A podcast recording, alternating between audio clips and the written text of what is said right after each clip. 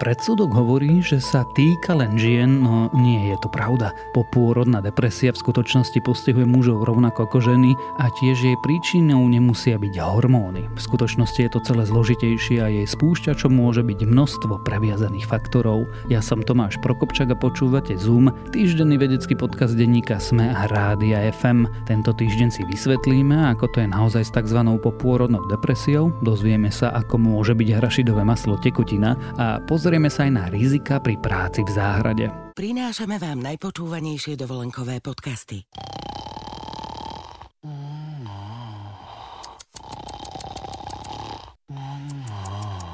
Oduševnený nočný rozhovor si môžete vypočuť na svojej dovolenke. Alebo si vyberte viacizbový apartmán. Na dovolenka.zme.sk nájdete poznávacie aj pobytové zájazdy, z ktorých si pre seba vyberiete ten najlepší. dovolenka.zme.sk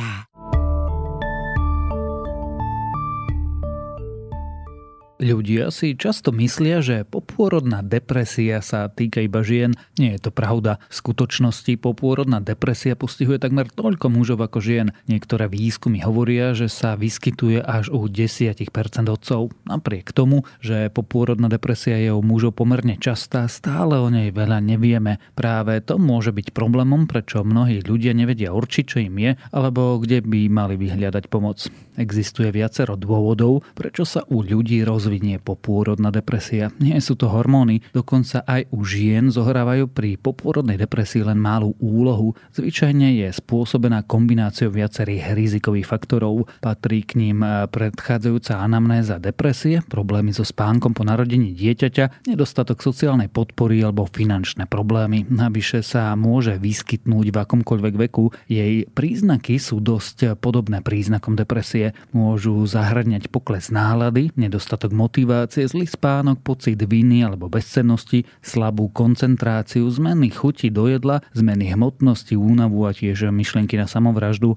Existujú však aj určité odlišnosti medzi bežnou a popôrodnou depresiou. Hlavným rozdielom je, že tieto pocity sa zvyčajne vyskytujú prvý rok po narodení dieťaťa. V tomto období je normálne trochu bojovať so svojím duševným zdravím. Odborníci radia, že ak pociťujete pokles nálady a nedostatok motivácie viac ako niekoľko týždňov a vnímate, že pre tieto pocity je pre vás interakcia s vašim dieťaťom náročná, mali by ste zvážiť rozhovor s praktickým lekárom alebo odborníkom na duševné zdravie. Popôrodná depresia nezmizne len tak sama od seba. Dôležité je tiež myslieť na to, že to nerobíte len pre seba a svoje zdravie. Popôrodná depresia môže ovplyvniť aj puto medzi vami a dieťaťom.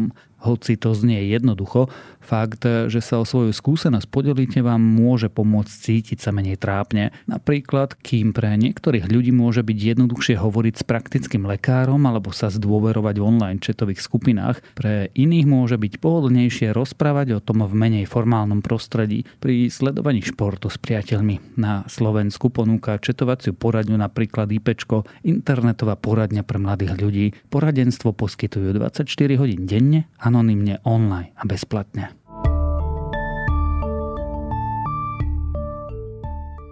V marci tohto roka sa muž snažil rýchlo dostať cez bezpečnostnú kontrolu na letisku. Potreboval stihnúť let z Pittsburghu. No ako nás chvál si Patrika Neveho amerického spisovateľa a autora podcastov privolali pracovníci bezpečnosti, aby mohli prehľadať jeho batožinu. Skrývala sa v nej zaváraninová fľaša s arašidovým maslom. Nešlo o problém pre možná alergie nevého spolucestujúcich. Doba s maslom však mala objem viac ako 100 ml.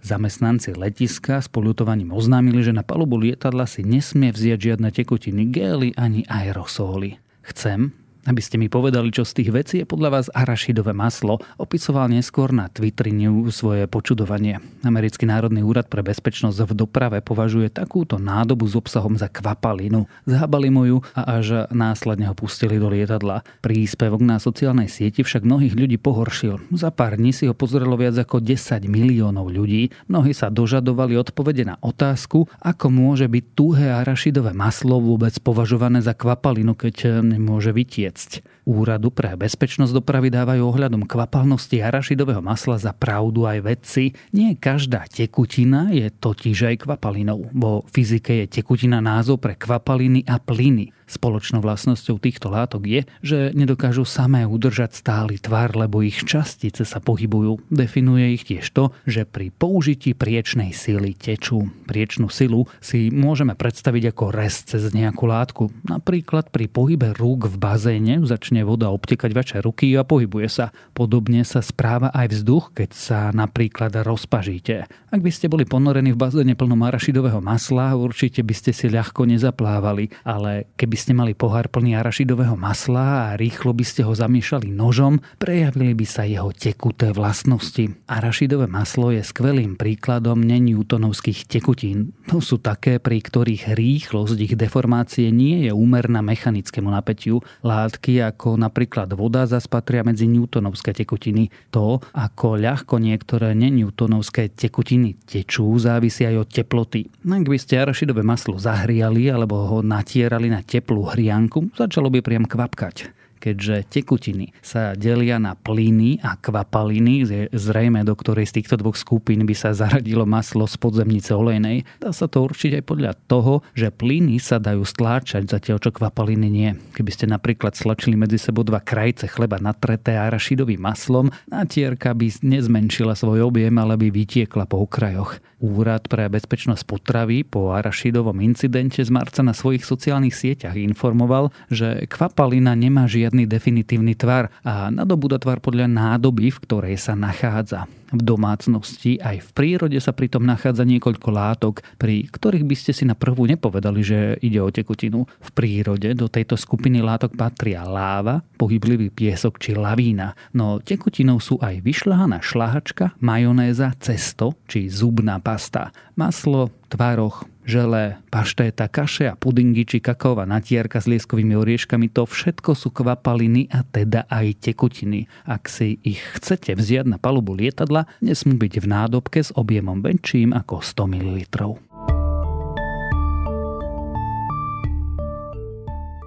Záhradkarčenie patrí k obľúbeným formám relaxu. Nečudo ľuďom sa podarí vypnúť hlavu, trávia čas na čerstvom vzduchu a výsledok ich práce je viditeľný. No vždy nemusí ísť len o neškodný koníček. Práca v záhrade pritom prinášala zdravotné riziko aj v minulosti. Jedným z prvých pacientov liečených penicilínom bol policajt, ktorý pravdepodobne dostal sepsu potom, ako sa poškriabalo trne rúží. V tých časoch by aj tie najmenšie rany mohli mať najsmrteľnejšie následky. Ukázalo sa, že sa to stále môže stať aj dnes.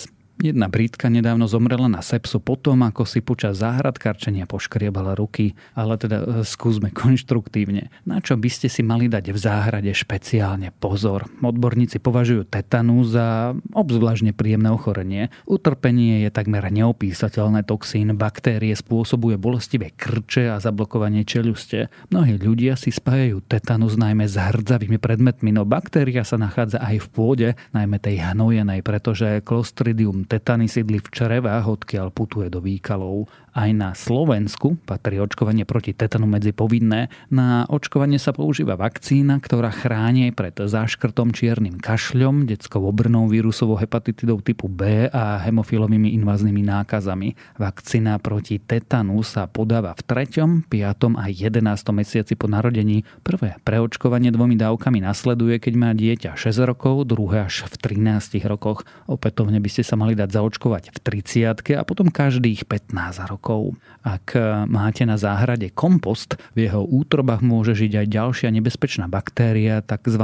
legionela. Mikroorganizmus spôsobuje legionárskú chorobu, ktorá je nebezpečná najmä pre starších ľudí a pacientov s oslabeným imunitným systémom. Pri vdýchnutí môže viesť k nepríjemnému a často smrteľnému zápalu pľúc. Za jej prítomnosť môže stojaca voda, ktorá patrí k procesu kompostovania. Kompost je tiež naplnený rôznymi baktériami a plesňami, zvyčajne neškodnými. Ak je však príliš horúco, môže na ňom naraz pleseň aspergillus, ktorá môže viesť k niektorým nepríjemným pľucným léziam a dokonca sa aj v tele rozšíriť. Nákaza ňou môže byť smrteľná najmä pre starších ľudí a ľudí so oslabenou imunitou. Nebezpečenstvo však nepredstavujú len drobné mikroorganizmy a elektrické náradie. To nám síce môže uľahčiť prácu v záhrade, ale pri neuváženom zaobchádzaní aj privodiť zranenie. Hoci spomínané skryté nebezpečenstva predstavujú určité riziko, našťastie existuje veľa maličkostí, ktoré môžete urobiť, aby ste sa im vyhli. Počas záhradkarčenia by ste mali čistiť a zakrývať si rany, uistiť sa, že máte stále aktuálne očkovanie proti tetanu, alebo aby ste kompostové vrecia pri jeho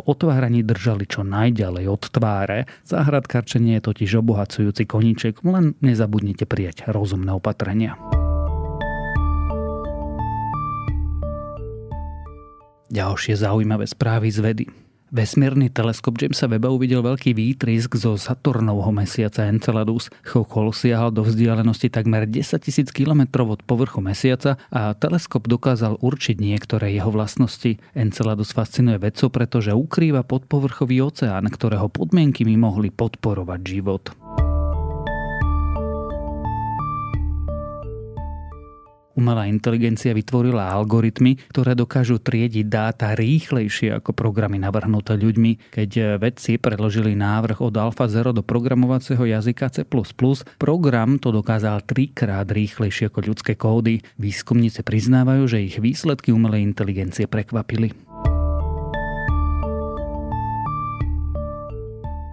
Romantická láska sa mohla vyvinúť z priateľstva medzi ľuďmi rovnakého pohľavia. Naznačuje to nová hypotéza, ktorá hovorí, že takýto romantický vzťah sa mohol vyvinúť zo vzťahov, ktoré mal už spoločný predok ľudí a šimpanzov. Biológovia pri tomto tvrdení vychádzali zo vzťahov, ktoré pozorovali u dnešných primátov. Pestovanie potravín priniesli do Afriky farmári niekedy pred 7400 rokmi. Nový genetický výskum ukázal, že zhruba pred 8000 rokmi sa na severozápade Afriky čosi stalo a k pôvodným kultúram lovcov a zberačov sa pridali noví ľudia. Zhruba o tisíc rokov neskôr nasledovala ďalšia vlna migrácie pochádzajúca z Levantu. Ak vás správy z vedy zaujali, viac ich nájdete na weboch tech.sme.sk a primár.sme.sk. Počúvali ste Zoom, týždenný vedecký podcast denníka Sme a Rádia FM. Zoom nájdete vo vysielaní rána na fm vo vašich mobilných podcastových aplikáciách, na streamovacej službe Spotify alebo na adrese sme.sk lomka Zoom. Ja som Tomáš Prokopčák a texty napísali Denisa Koleničova a Renáta Zelná. Za zvuk a postprodukciu ďakujeme ako vždy našej úžasnej Kristýne Janščovej. A mimochodom, ak by ste si chceli o vede aj čítať, píšem pre vás vedecko-popularizačný newsletter. Volá sa Nevedecký newsletter a vychádza každú nedelu a prihlásiť sa na jeho odber môžete na adrese sme.sk lomka nevedecky.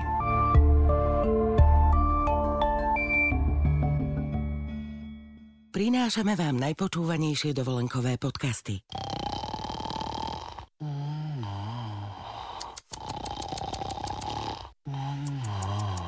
Oduševnený nočný rozhovor si môžete vypočuť na svojej dovolenke. Alebo si vyberte viacizbový apartmán. Na dovolenka.zme.sk nájdete poznávacie aj pobytové zájazdy, z ktorých si pre seba vyberiete ten najlepší. dovolenka.zme.sk